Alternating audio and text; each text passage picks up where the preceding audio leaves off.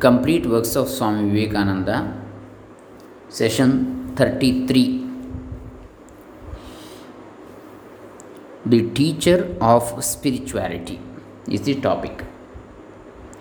ॐ श्रीगुरुभ्यो नमः हरिः ॐ ಶ್ರೀಗಣೇಶಾಯ ನಮಃ doctor Krishnamurthy Shastri Dambe Punacha Bantwal taluk Dakshina Kannada district Karnataka India The teacher of spirituality. Every soul is destined or destined to be perfect, and every being in the end will attain to that state. Whatever we are now is the result of whatever we have been or thought in the past, and whatever we shall be in the future will be the result of what we do or think now.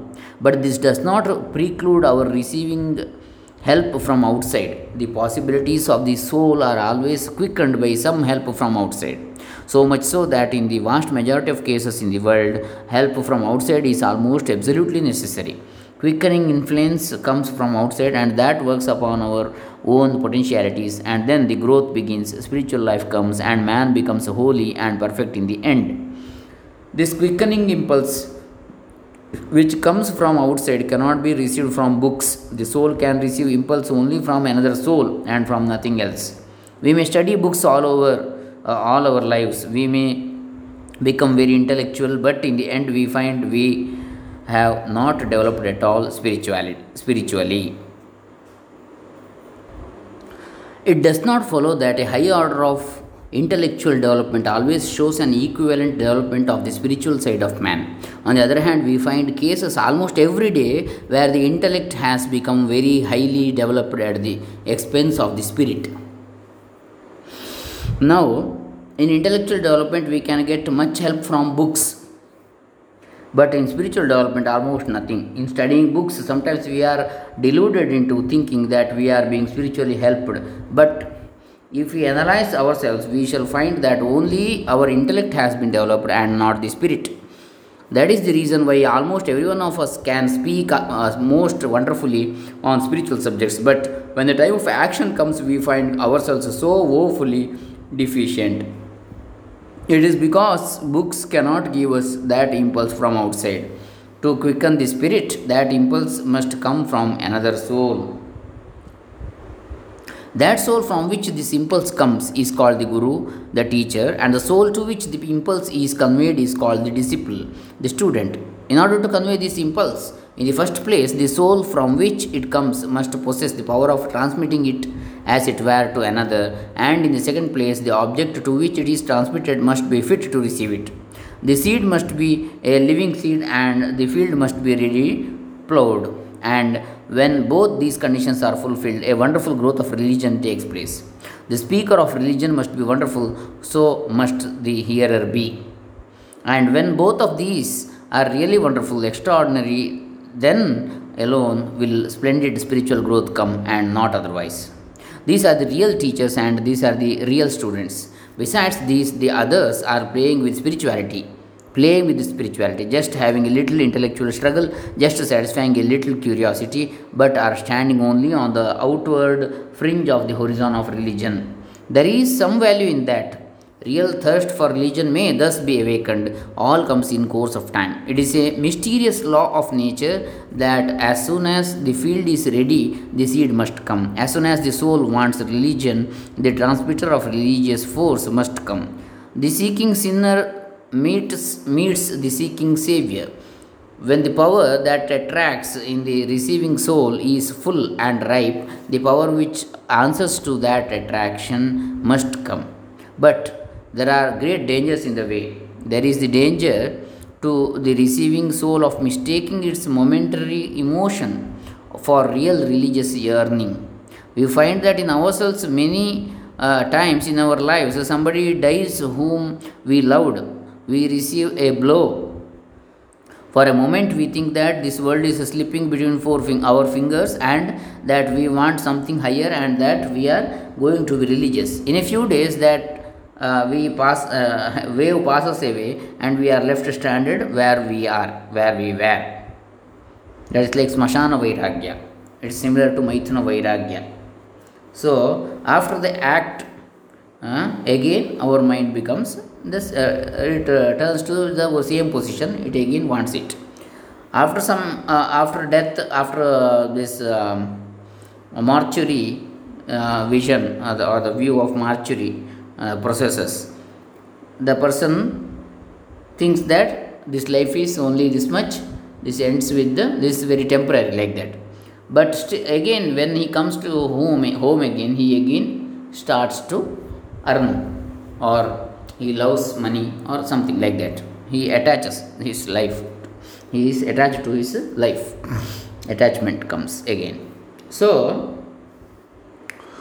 uh, like the same way this uh, uh, what you call renunciation hmm? or uh, what do you say the detachment after sex. Mm, after the process of sex, one man may think it is just a sensual um, like uh, gratification. It is very temporary and it leads to again sorrows or unhappiness or unsatisfactions again. So he thinks like that. But after one or two days or after some hours again his mind tempts his senses tempt for the same sex so the maithuna vairagya means it is momentary. So these are all not natural um, renunciations. These are temporary momentary. We oftentimes mistake such impulses for real thirst after religion, but so long as these momentary emotions are thus mistaken, that conscious real want of soul will not come and we shall not find the transmitter. So, when we complain that we have not got the truth and that we want it so much, instead of complaining, our first duty ought to be to look into our own souls and find whether we really want it in the vast majority of cases, we shall find that we are not fit, we do not want, there was no thirst after the spiritual. There are still more difficulties for the transmitter. There are many who, uh, though immersed in ignorance, yet in the pride of their hearts, think they know everything and not only do uh, do not stop there but offer to take others on their shoulders and thus the blind leading the blind they both fall into the ditch the world is full of this. Everyone wants to be a teacher. Every beggar wants to make a gift to a million dollars. Gift of a million dollars. Just as the latter is ridiculous, so are these teachers. How are we to know a teacher then? In the first place, the sun requires no torch to make it visible. We do not light a candle to see the sun. When the sun rises, we instinctively become aware of its rising and when a teacher of men comes to help us the soul will instinctively know that it has found the truth truth stands on its own evidences it does not require any other testimony to attest it it is self effulgent it penetrates into the inmost recesses of our nature and the whole universe stands up and says this is truth. These are the very great teachers but we can get help from the lesser ones also. And as we ourselves are not always sufficiently intuitive to be certain of our judgment of the man from whom we receive there ought to be uh, certain tests there are certain conditions necessary in the taught and also in the teacher the conditions necessary in the taught or in a student are purity, a real thirst after knowledge, and perseverance. No impure soul can be religious. That is the one great condition. uh, purity in every way is absolutely necessary. The other condition is a real thirst after knowledge. Who wants? That is the question. We get whatever we want. That is an old, old law. He who wants gets. To want religion is a very difficult thing not so easy as we generally think. Then we always forget that religion does not consist in hearing talks or in reading books, but it is a continuous struggle, a grappling with our own nature, a continuous fight till the victory is achieved. It's not a question of one or two days, of years, or of lives, but it may be hundreds of lifetimes, and we must be ready for that. It may come immediately or it may not come in hundreds of lifetimes, and we must be ready for that. The student who sets out with such a spirit finds success.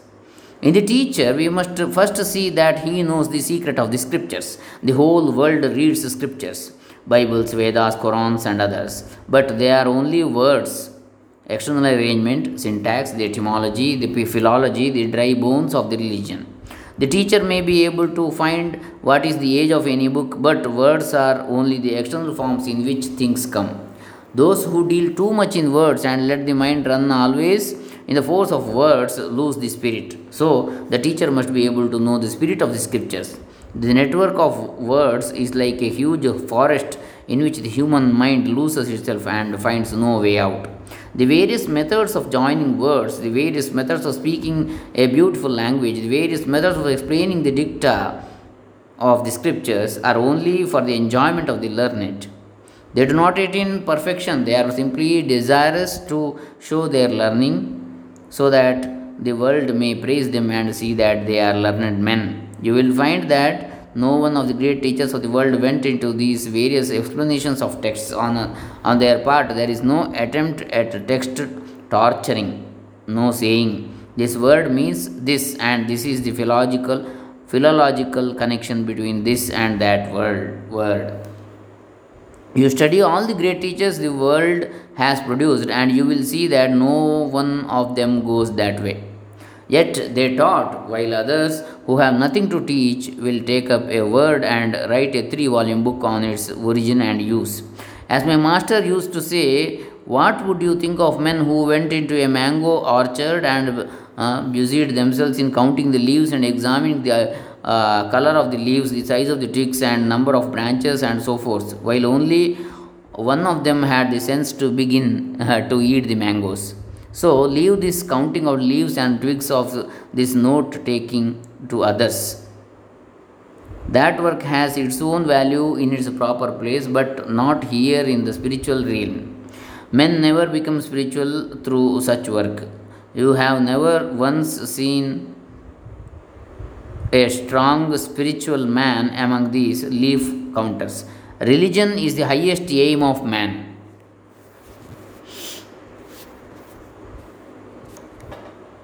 The highest glory, but it does not require man among these, uh, like, does not require leaf counting. If you want to be a Christian, it is not necessary to know whether Christ was born in Jerusalem or Bethlehem or just the exact date on which he pronounced the Sermon on the Mount. You only require to feel the Sermon on the Mount. It is not necessary to read 2000 words on when it was delivered. All that is for the enjoyment of the learned. Let them have it. Say Amen to that. Let us eat the mangoes. The second condition the second condition necessary in the teacher is that he must be sinless. The question was once asked me in England by a friend why should we look to the personality of a teacher? Mm-hmm. We have only to judge of what he says and take that up. Not so. If a man wants to teach something, teach me something of dynamics or chemistry or any other physical science, he may be of any character. He can still teach dynamics or any other science. For the knowledge that uh, uh, physical science sciences require is simply intellectual and depends on the intellectual strength. A man can have in such a case a gigantic intellectual power without the least development of his soul. But in spiritual sciences, it is impossible from first to last that there can be any spiritual light in that soul which is impure. What can such a soul teach? But in the spiritual sciences, it is impossible from first to last that there can be any spiritual light in that soul which is impure. What can such a what can such a soul teach? It knows nothing. Spiritual truth is purity. Blessed are the pure in heart, for they shall be God. In that one sentence is the gist of all religions.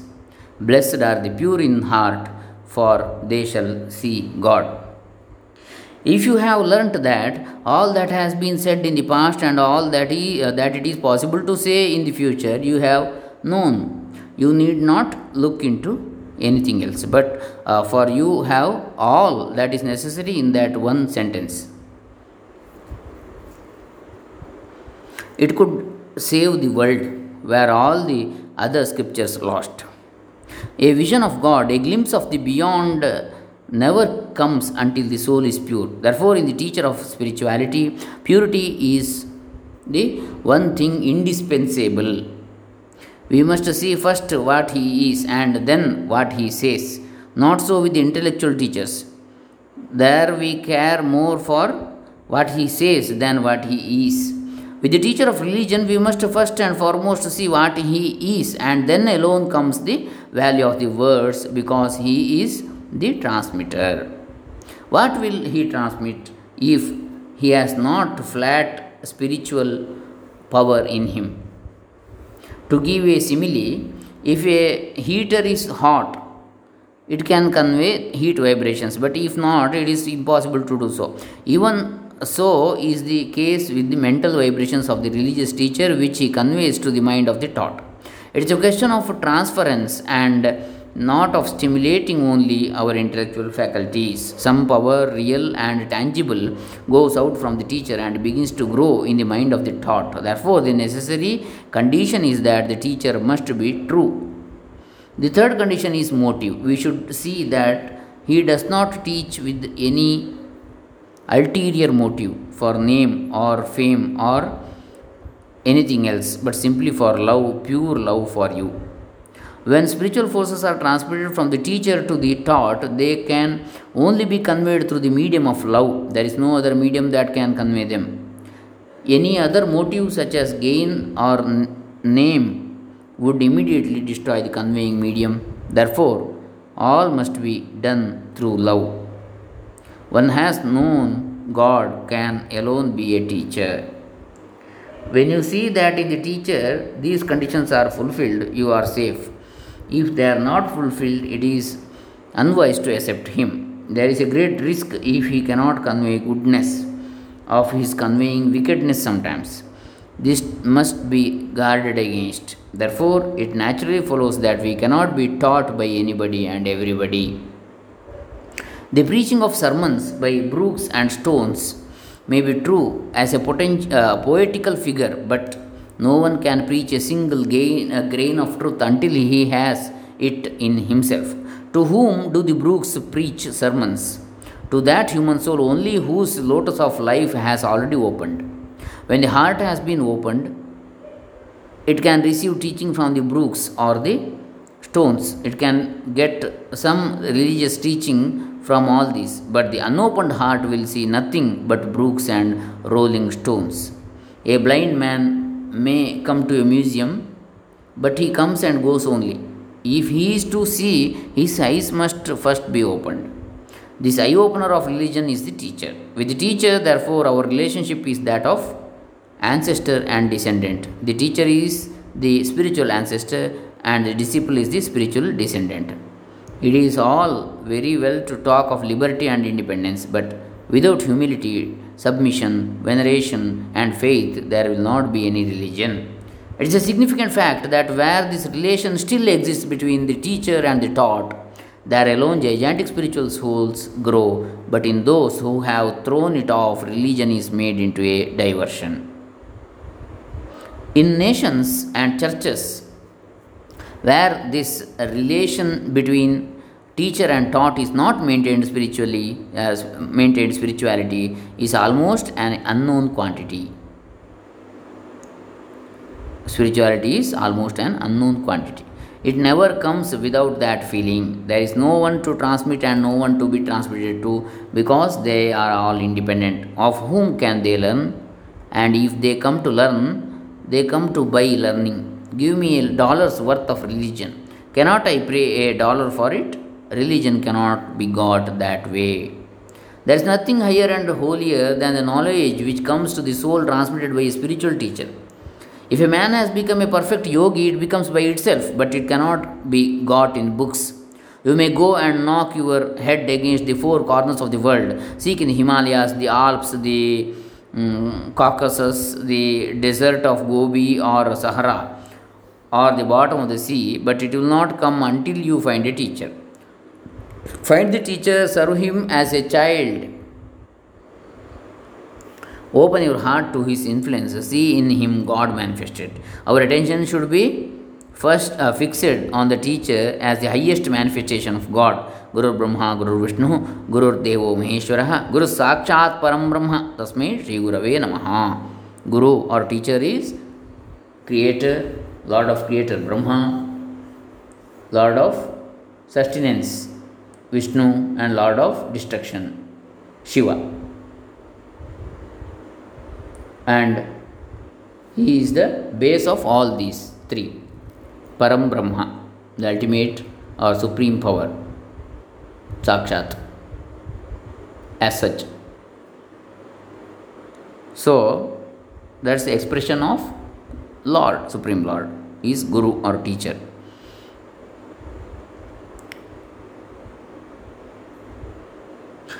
And as the power of attention concentrates there, the picture of the teacher as man will melt away, the frame will vanish, and the real God will be left there.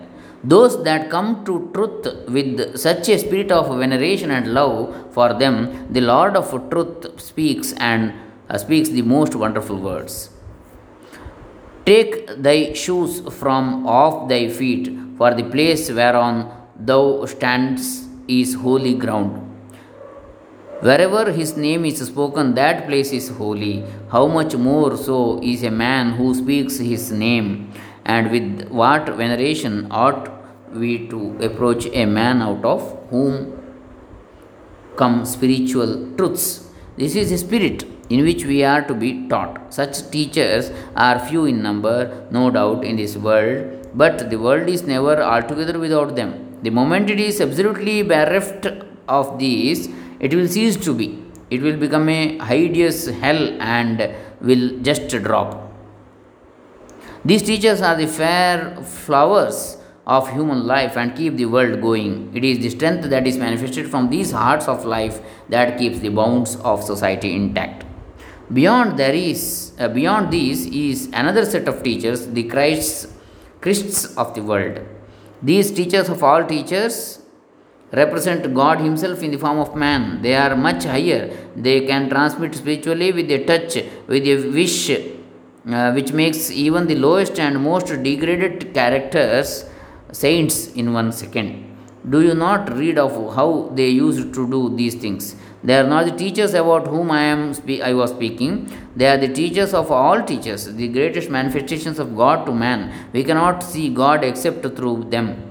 We cannot help worshipping them, and they are the only beings we are bound to worship. No man bath seen God, but as he is manifested in the Son. We cannot see God. If we try to see him, we make a hideous ca- uh, caricature of God. There is an Indian story that an ignorant man was asked to make an image of God Shiva, and after days of struggle, he made an image of a monkey.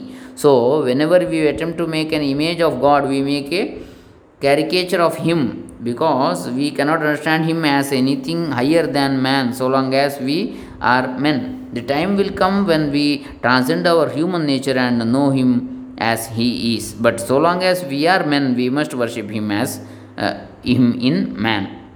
Talk as we may, try as we may, we cannot see God except as a man.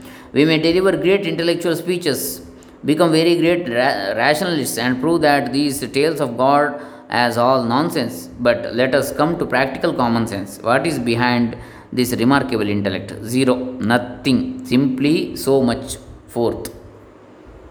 When next you hear a man delivering great intellectual lectures against this worship of God, get hold of him and ask him what is his idea of God, what he means by omnipotence and omniscience and omnipresent love, and so forth, beyond the spelling of the words. He means nothing. He cannot formulate an idea. He is no better than the man in the street who has not read a single book. That man in the street, however, is quiet and does not disturb the world, while the other man's arguments cause disturbance. He has no actual perception, and both are on the same plane. Religion is realization, and you must make the sharpest distinction between talk and realization. What you perceive in your soul is realization. Man has no idea of the spirit. He has to think of it with the forms he has before him. He has to think of the blue skies or the expansive fields or the sea or something huge. How else can you think of God? So, what are you doing in reality? You are talking of omnipresence and thinking of the sea. Is God the sea? A little more common sense is required. Nothing is so uncommon as common sense. The world is too full of talk. A truce to all this frothy argument of the world. We are by our present constitution limited and bound to see God as man. If the buffaloes want to worship God, they, uh, they will see him as a huge buffalo. If a fish wants to worship God, it will have to think him think of him as a big fish. You and I, the buffalo, the fish, each represents so many different vessels. All these go to the sea to be filled with water according to the shape of the, each vessel. In each of these vessels is nothing but water. So with God. When we see uh, when men see him, they see him as man and the animals as animals, each according to his ideal. That is the only way you can see him. You have to worship him as man because there is no other way out of it. Two classes of men do not worship God as man the human brute who has no religion, and the Paramahamsa, highest yogi, who has gone beyond humanity, who has thrown off his mind and body and gone beyond the limits of nature. All nature has become his uh, self. He has neither mind nor body and can worship God as God, as can a Jesus or a Buddha. They did not worship God as man. The other extreme is the human brute. You know how to how two extremes look alike. Similar is the case with the extreme of ignorance and the other extreme of knowledge. Neither of these worships anybody. The extremely ignorant do not worship God, not being developed enough to feel the need for so doing. Those that have attained the highest knowledge also do not worship God, having realized and become one with God. God never worships God. Between these two poles of existence, if anyone tells you he is not going to worship God as man, take care of him. He is an irresponsible talker. He is mistaken. His religion is for frothy thinkers. It is intellectual nonsense. Therefore, it is absolutely necessary to worship God as man, and blessed are those races which have such a God man to worship. Christians have such a God man in the Christ. In Christ. Therefore, cling close to Christ. Never give up Christ. That is the natural way to see God. See God in man all our ideas of God are concentrated there. The great limitation Christians have is that they do not heed other manifestations of God besides Christ. He was a manifestation of God, so was Buddha, so were some others, and there will be hundreds of others. Do not limit God anywhere. Pay all the reverence that you think is due to God, to Christ. That is the only worship we can have. God cannot be worshipped. He is the uh, immanent being of the universe. It is only to his manifestations, uh, manifestation as man that we can pray. It would be a very good plan when Christians pray to say, in the name of Christ. It would be wise to stop praying to God and only pray to Christ. God understands human failings and becomes a man to do good to humanity. Whenever virtue subsides and immortality prevails, then I come to help mankind. ಯದಾ ಯದಾ ಹಿ ಧರ್ಮಸ್ಯ ಗ್ಲಾನಿರ್ಭವತಿ ಭಾರತ ಅಭ್ಯುತ್ಥಾನಮ ಧರ್ಮಸ್ಯ ತದಾತ್ಮಾನಂ ಸಜಾಮ್ಯಹಂ says Krishna in Bhagavad Gita he also says fools not knowing that I the omnipotent and omnipresent God of the universe have taken this human form deride me and think that cannot be their minds have been clouded with demoniacal ignorance, so they cannot see in Him the Lord of the universe. These great incarnations of God are to be worshipped. Not only so, they only can be worshipped and on the days of their birth and on the days of uh, when they went out of this world.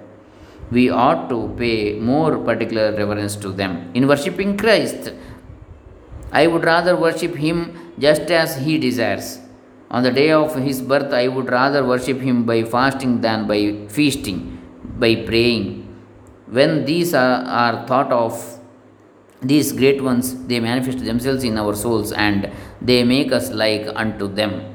Our whole nature changes and we become like them. But You must not mix up the Christ or Buddha with the hobgoblins flying through the air and all that sort of nonsense. Sacrilege. Christ coming into a spiritualistic uh, science is uh, uh, to dance. I have seen that present uh, that presence in this country. It is not in that way that these manifestations of God come. The very touch of one of them will be manifest upon a man. When Christ touches, the whole soul of man will change. That man will be transfigured just as he was. His whole life will be spiritualized.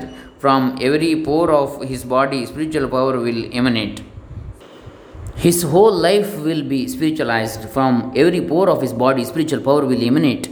What were the great powers of Christ in miracles and healing in one of his character? They were low, vulgar things that he could not help doing because he was among vulgar beings. Where was it this miracle making done? Among the Jews, and the Jews did not take him. Where was it not done in Europe? The miracle making went to the Jews who rejected Christ, and the Sermon on the Mount to Europe, which accepted him. The human spirit took on, the, on what was true and rejected what was spurious. The great strength of Christ is not in his miracles or his healing. Any fool could do these things. Fools can heal others, devils can heal others. I have seen horrible demonical, demoniacal men do wonderful miracles. They seem to manufacture fruits out of the earth. I have done I have known fools and uh, diabolical men tell the past, present and future. I have seen fools uh, heal at a glance by the will the most horrible diseases. These are powers truly, but often demoniacal powers. The other is the spiritual power of the Christ, which will live and always was lived an almighty, gigantic love and words of truth which he preached. The action of healing men at a glance is forgotten, but his saying, Blessed are the pure in heart, that lives today. These words are a gigantic magazine of power, inexhaustible. So long as the human mind lasts, so long as the name of God is not forgotten, these words will roll on and on and never cease to be. These are the powers of Jesus taught and the powers he had. The power of purity. It is a definite power. So, in worshipping Christ, in praying to Him, we must always remember what we are seeking. Not these foolish things of miraculous display, but the wonderful powers of the Spirit, which make man free, give him control over the whole nature, take from him the badge of slavery, and show God unto him. Hare Rama. ಲೋಕ ಸಮಸ್ತ ಸುಖಿನೋ ಭವಂತು ಶ್ರೀ ವಿವೇಕಾನಂದಾರ್ಪಿತಮಸ್ತು. This ends the complete works session thirty three ಓಂ ತತ್ಸತ್.